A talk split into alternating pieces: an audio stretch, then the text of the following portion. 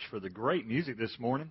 I invite you to open your Bibles to Romans chapter 2 to tell you how good our musicians are for Cindy and Alan to meet each other about five or ten minutes before the service and to be able to play together uh, and uh, lead. Thank you so much for that. And that's uh, that would stress me out. But Cindy came in and said, "You know, that, that's fine. We'll just get together a few minutes before the service." Everything stresses me out on Sunday morning. So uh, thank you for y'all being able to not be like me. We're looking at the book of Romans, chapter 2, and I'm going to read in just a minute verses 1 through 11. There's a story told about a pastor that was on vacation and he received a phone call from a church member. And, and the problem is, this wasn't one of his better church members. And the church member told him, Pastor, there's been a tornado and my home and my barn has been destroyed. And the pastor said, Well, I'm not surprised. God will inevitably judge sin. And the church member said, Well, yes, but Pastor, your house was destroyed also. And the pastor said, Well, how about that? the ways of the Lord are beyond human understanding. Why is it that it's easier to see the faults in others? Why is it that it's easier to judge other people? We've come to the second chapter of Romans, and just as a reminder of the first chapter of Romans, Paul has been condemning those folks who've turned away from God. And for the religious people, they, they don't mind hearing about the faults of other people. In fact, at times, if all you are is religious, you sit back and say, Yeah, that's right. Give it to them. Preach on. But then Paul decides to step on their toes and, and really their heart. We get to verse 1 of chapter 2, and let me read just the first three verses, and we'll walk through this and unpack this meaty passage together. Paul says, Therefore, you have no excuse, every one of you who passes judgment, for in that which you judge another, you condemn yourself. For you who judge practice the same things. And we know that the judgment of God rightly falls on those who practice such things. But do you suppose this, O oh man? When you pass judgment on those who practice such things and do the same thing yourself, that you will escape the judgment of God? The first point is simply this an unrighteous or the unrighteous judge. I, I, need to do a study how many times the word therefore is in Scripture. And we kind of skip the word therefore, and you know the preacher joke about when you see therefore, you're supposed to find out what it's there for. But you really need to pay attention to the therefores in Scripture because what Paul is doing, and by the way, when Paul or any of the New Testament and even Old Testament writers wrote, they didn't put chapters and verses. We've come in and done that later to make it a little more easy to read and manageable for us. But Paul has made a case against those who've turned their back on God. And he said ultimately that leads to incredibly depraved things. And we, I preached on that last week, and we walked through that. If you go back and read the end of chapter 1, it talks about where humans end up going to who, who ignore and deny God. And Paul has said to them, You're without excuse. If you deny the existence of God, you're without excuse because God has made it evident within every one of you that He exists. And you should have turned to Him in worship. Instead, you created your own gods and you've, you've given your bodies, your life over to just depraved things.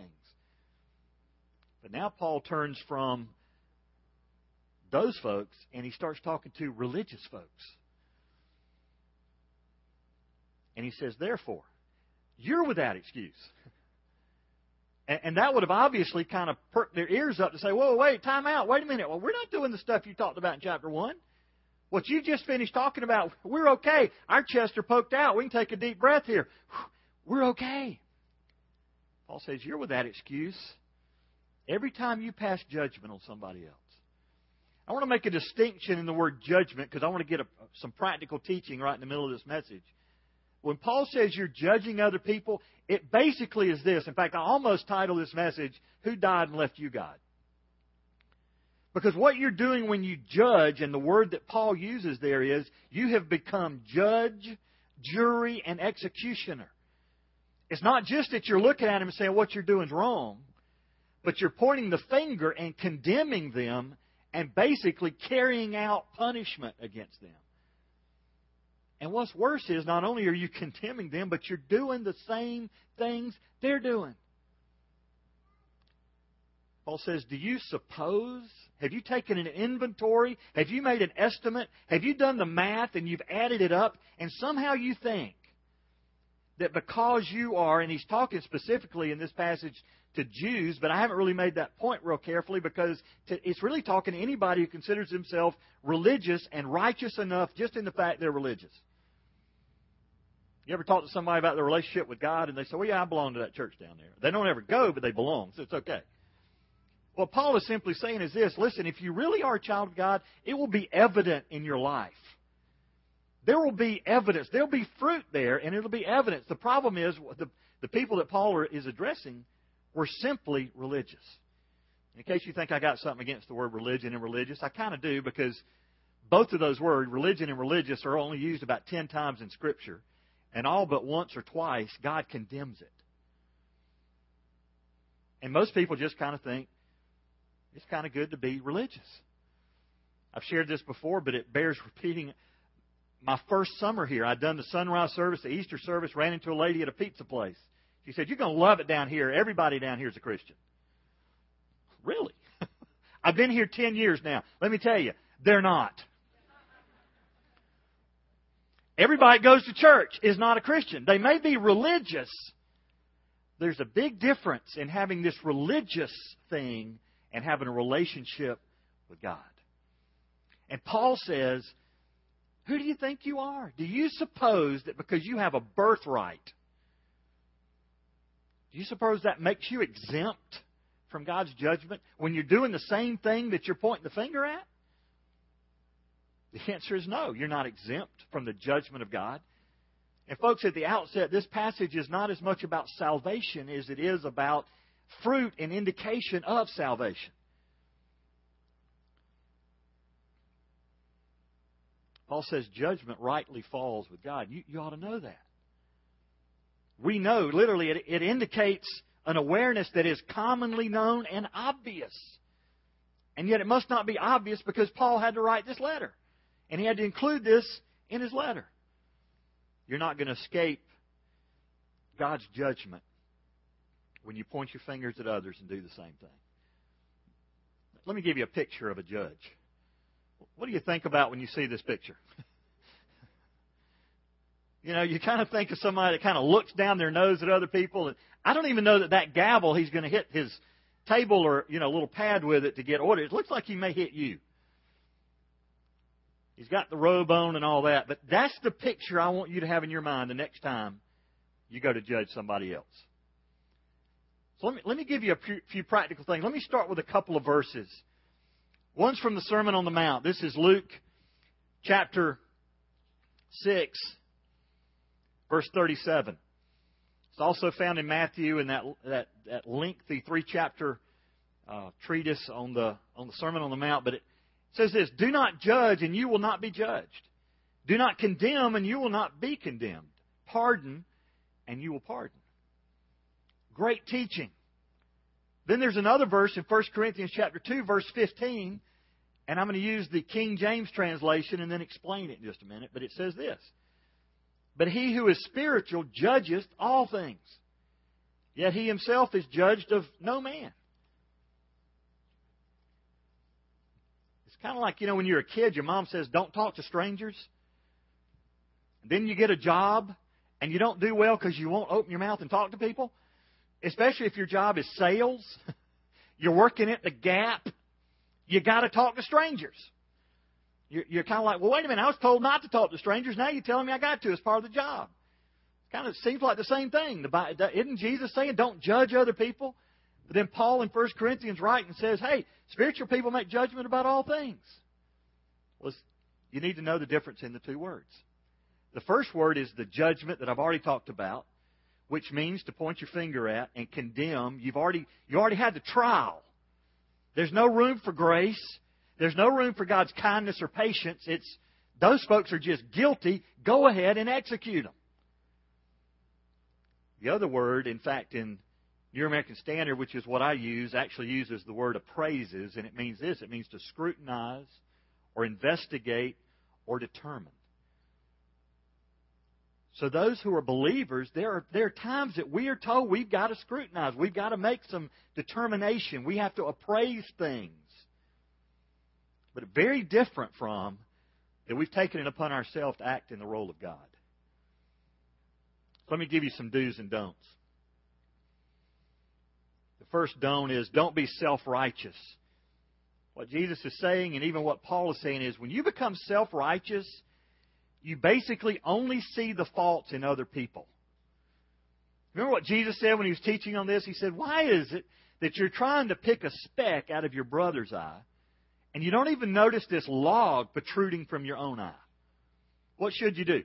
Get rid of the log in your own eye, then you can more clearly see to help your brother or your sister. So when you're self righteous, it basically is this attitude I got it all together. God's really kind of done with me. I'm, I'm really not even growing anymore because I'm perfect. In fact, I'm really God's gift to the, to the church.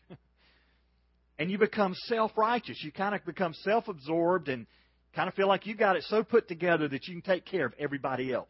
You know anybody like that? Kind of miniature Holy Spirits. Second thing is don't be hypocritical. What were these people doing? They were doing the same things that they were accusing other people of doing. Now, let me be real careful here, but you know, I think sometimes the reason that we point out faults in others is because God's already convicting us of the same thing about ourselves. And rather than us deal with the sin in our life, we just think, man, that's a horrible thing. Well, it's horrible because God's convicting you. You're doing it. And it becomes glaring in everybody else. So don't be hypocritical. Third thing is, third don't is don't punish. You're not God. Big difference because I'm going to talk about discipline in a minute in the do stuff. But punish is the verdict's already been read. They're guilty. There's no hope of restoration. It's just execute. It's not your job to do that. So, what should we do? First, be humble. Be humble. It ought to grieve you if you see somebody else living in sin. Rather than make you arrogant and you're just like, I can't believe what you're doing. No. Listen, apart from God's grace, you'd be doing the same thing, and it may be that you are doing the same thing. But even if you're walking closely with God, you've got to keep in the back of your mind, apart from the grace of God, I would be doing the same thing. Why? Because we're sinners. These whole first two and a half chapters point to verse 23 of chapter 3, where Paul says, For all have sinned and come short of the glory of God. The religious and the non religious, everybody. Nobody's exempt. So be humble about it. Don't, don't feel like it makes you feel better if you can find people that are worse than you. I've said this before, but I think there's some people think we're going to get to heaven. And God's going to say, Why should I let you into heaven? And you're going to say, Well, you let him in. And I'm better than he is, so you got to let me in. Aren't you grading on the curve here? No. Reason he got in is he had a relationship with Jesus Christ, acknowledging he's a sinner, and apart from God, he's helpless. So be humble. Second thing is be forgiving.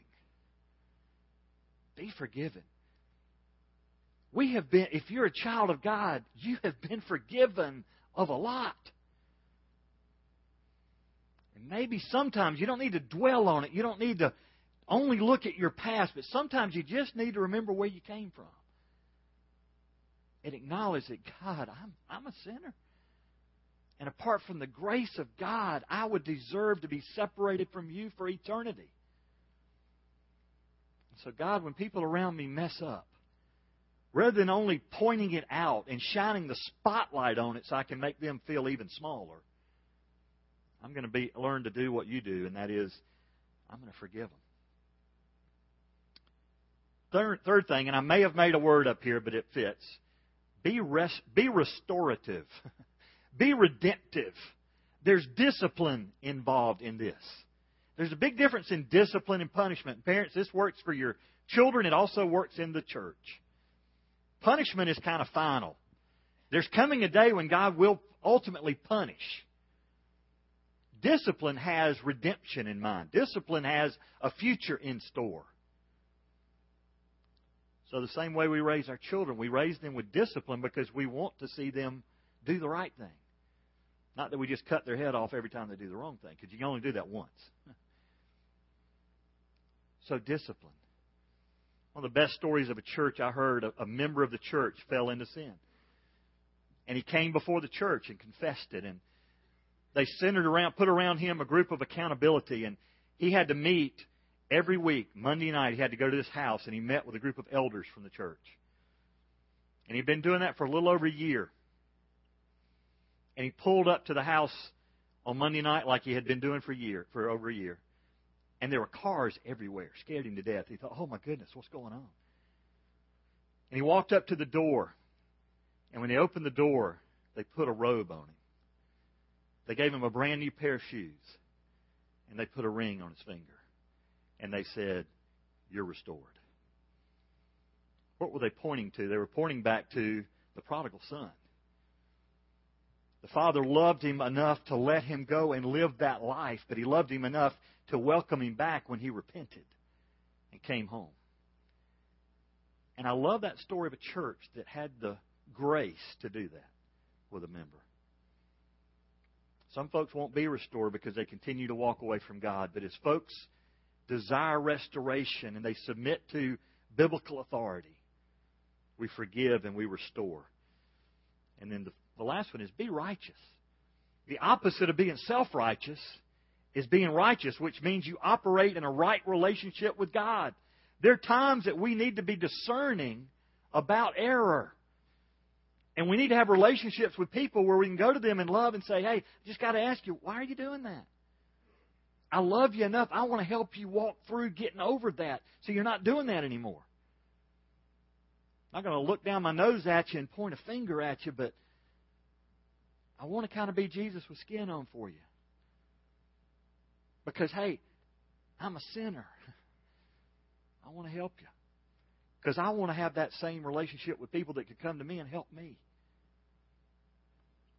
So be righteous.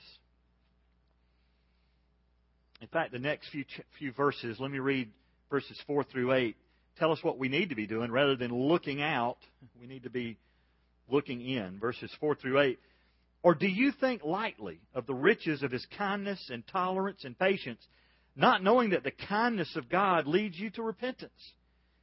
But because of your stubbornness and unrepentant heart, you're storing up wrath for yourself in the day of wrath and revelation of the righteous judgment of God who will render to each person according to his deeds. To those who by perseverance doing good seek for glory and honor and immortality, eternal life. But to those who are selfishly ambitious and do not obey the truth, but obey unrighteousness, wrath and indignation. So Paul said, rather than look out there and judge people and condemn them for doing the same things you're doing, instead, take a look inside and the first thing he says to him is, Do you think lightly of the riches of God, the grace that God has poured out upon you? The word to think lightly means to think down against. King James Version uses the word despiseth. It's the same word if you're familiar with 1 Timothy 4:12 where Paul says, "Don't let anybody look down on you because you're young, but instead set an example for the believers." That same word where you kind of look down, you push down, you think down and what Paul is saying is listen, if you're really a child of God, you've received God's riches in His grace, in His mercy, His forbearance, His patience. Why are you thinking lightly of that? Why aren't you allowing other people to receive that themselves? Have you declared that that has no value? In fact, it says, you know, his riches literally is a valuable bestowment. But here, here's what he says his kindness, his tolerance, which literally means to hold back. It's a word used in the Bible when there was a truce between two warring factions. They're holding back. God has demonstrated patience, literally forbearance. It's used of a ruler who had the authority and even now the power to subdue an enemy. But he exercised forbearance. He didn't overthrow and subdue the enemy. It's an example of God's patience. And folks, it's been demonstrated to you. If I were God, we'd do things differently. Man, if you mess up one time, you're out. But God continues to offer grace. God continues to offer forgiveness. Here's what he's saying to the religious people that day. Here's what applies to us in this day. If you've received God's grace, be grace givers. One of the best examples of God's grace and His mercy, His patience, is Noah. God was upset with man, and He said, I'm not going to keep striving with man forever. And He, he went to Noah, He pronounced judgment. But while Noah built the ark, God gave an opportunity for people to repent. Do you know how long it took to build the ark? This wasn't some kit you got from Home Depot. It wasn't six months. It was 120 years. And it didn't take 120 years to build the ark. It took that long because God was being patient before He sent the judgment that He was going to send. He was patient. God waited 800 years hoping His people would repent before He allowed them to be taken into captivity in the Old Testament. And what he's simply saying is this do you just don't value that at all? Paul even says over in Thessalonians, he says, in the last days there's going to be people looking at the patience of God who's promised that he's coming again to redeem mankind, take them to himself for eternity. People are going to look at that and say, he's, it's been so long. He's not coming. If he was going to come, he'd have come by now. And Paul says, no, what some people see as slowness, you need to understand is patience. Because God's not willing that any should perish, but that all would come to faith and have life in Him.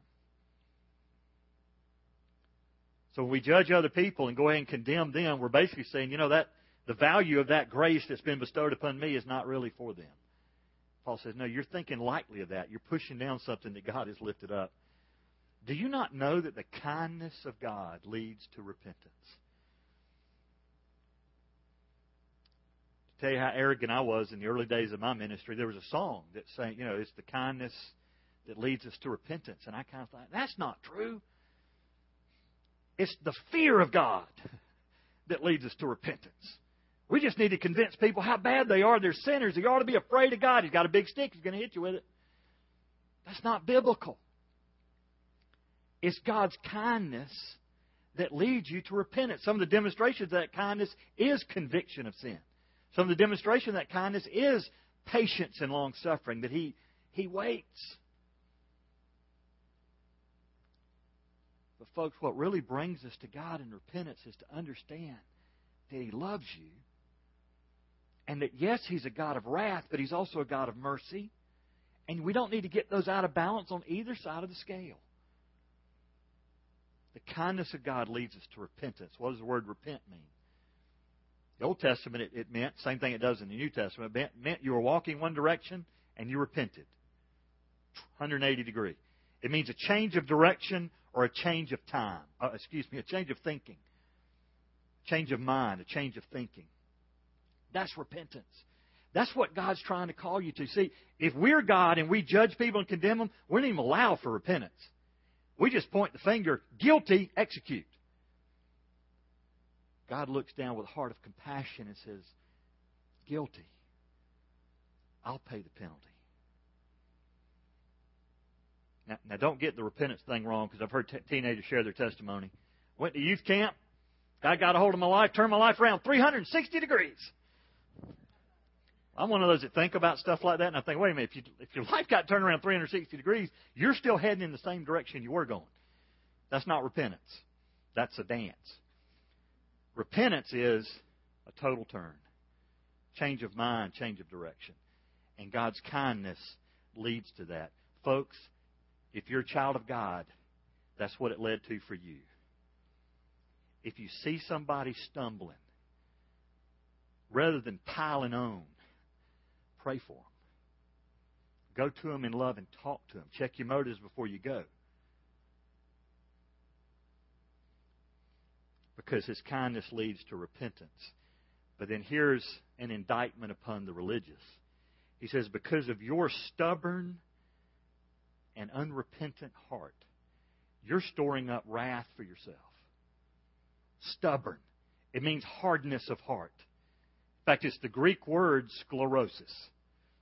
It's the word we get the word sclerosis from.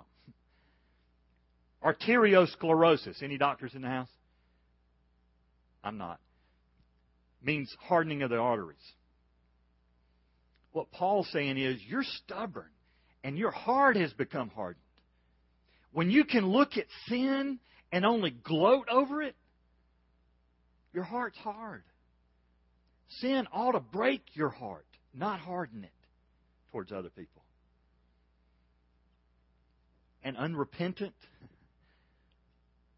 Paul's saying God's kindness leads us to repentance. But you're just religious. You haven't repented yourself. You're just religious. You may be a member of a church, but you don't know God. Your unwillingness to change direction is causing wrath to be stored up for the day of wrath. Folks, I think part of God's judgment is fleshed out now. Part of what we're living under. We're living under all sin carries a capital punishment. When Adam and Eve sinned in the garden, after that, everything dies. We die. So the result of sin is death. But the gift of God is eternal life. Big difference between what we earn and what we're given. We'll get that get, get to that later in the book of Romans. But Paul says he's storing up wrath. There's part of what we do, there's natural consequences of it. Some of what you do will be judged because God has said, if you do this, this will happen. If you play in traffic long enough, you'll get hit by a car. Here's the good news for believers. If you're a child of God, you spend eternity with Him in heaven. No, we're not going to face God and God say, okay, you did enough good. Get in. You're in. No. We are judged according to our deeds, and I don't want to get into a whole lot of this, but as you study judgment in Scripture, the one talked about in Revelation chapter 20 is the great white throne judgment. Everybody will come before that, and the only people who are spared is the people whose names are written in the book of life. How does your name get written in the book of life? How does your name stay there? It's because you're a child of God. You've confessed your sin. You've trusted Jesus Christ as your Lord and Savior. You've said, Nothing in my hand I bring, only to your cross I cling. I'm not good enough in myself to earn it, but God, you've given it as part of your grace, your mercy.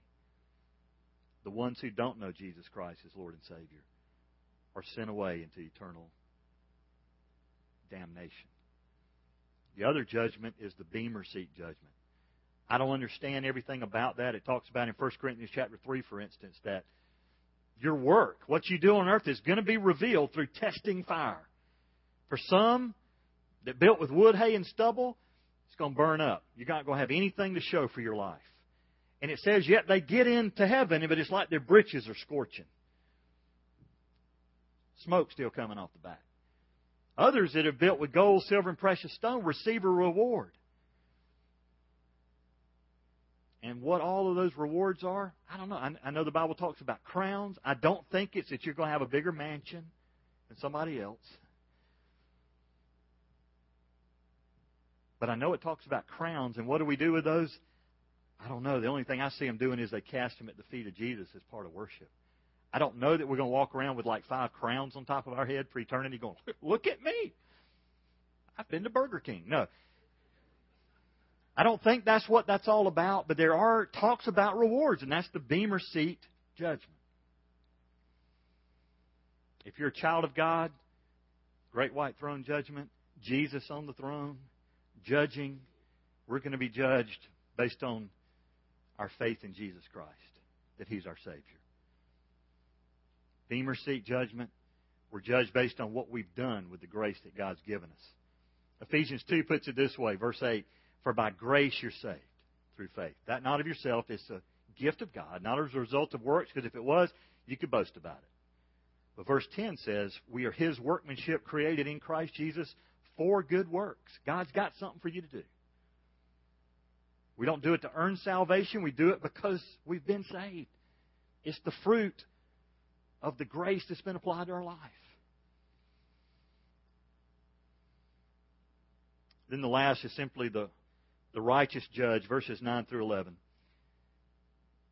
Closing this section out, Paul says, There will be tribulation and distress for every soul of man who does evil, of the Jew first, and also of the Greek. But glory and honor and peace to everyone who does good, to the Jew first, and also to the Greek. Verse 11 For there is no partiality with God. Who's he talking to? He's talking to the Jew that was happy to be considered first.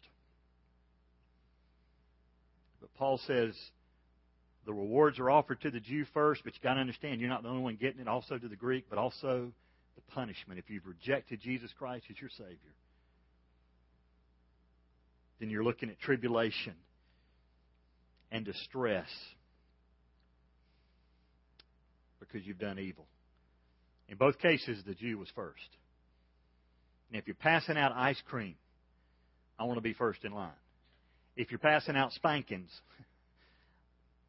you can go in front of me.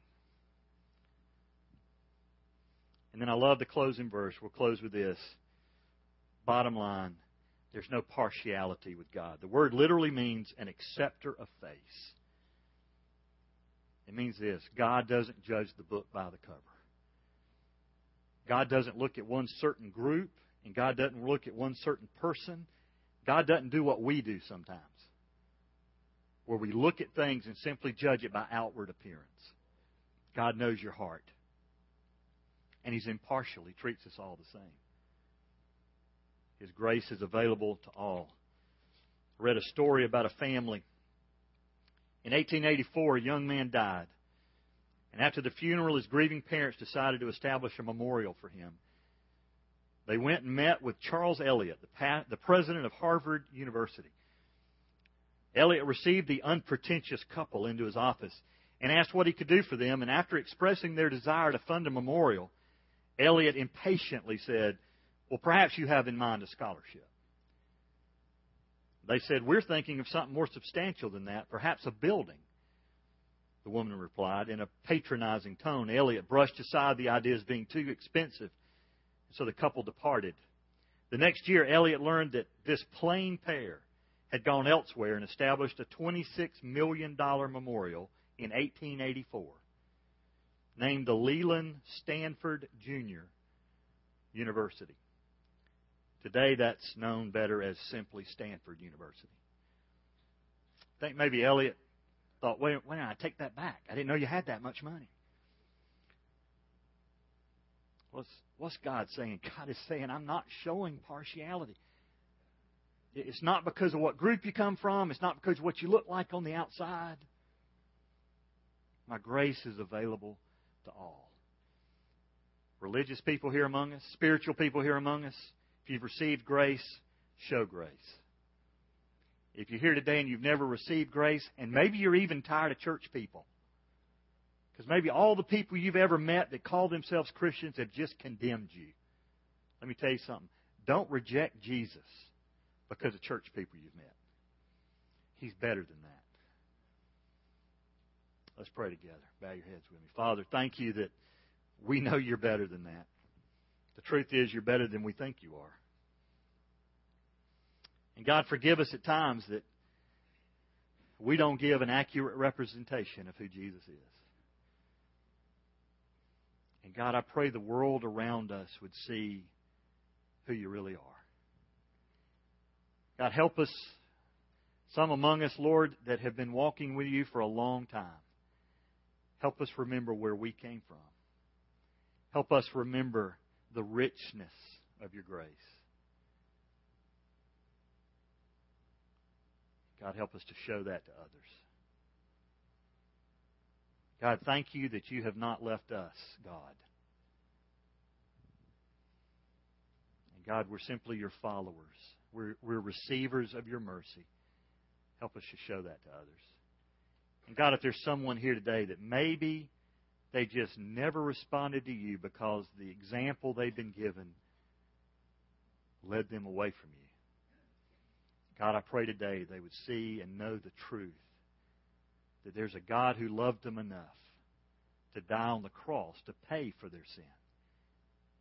Yes, we have all sinned and come short of the glory of God. And yes, the wages of sin is death. But the free gift of God is eternal life through Jesus Christ our Lord. Thank you for that in Jesus' name.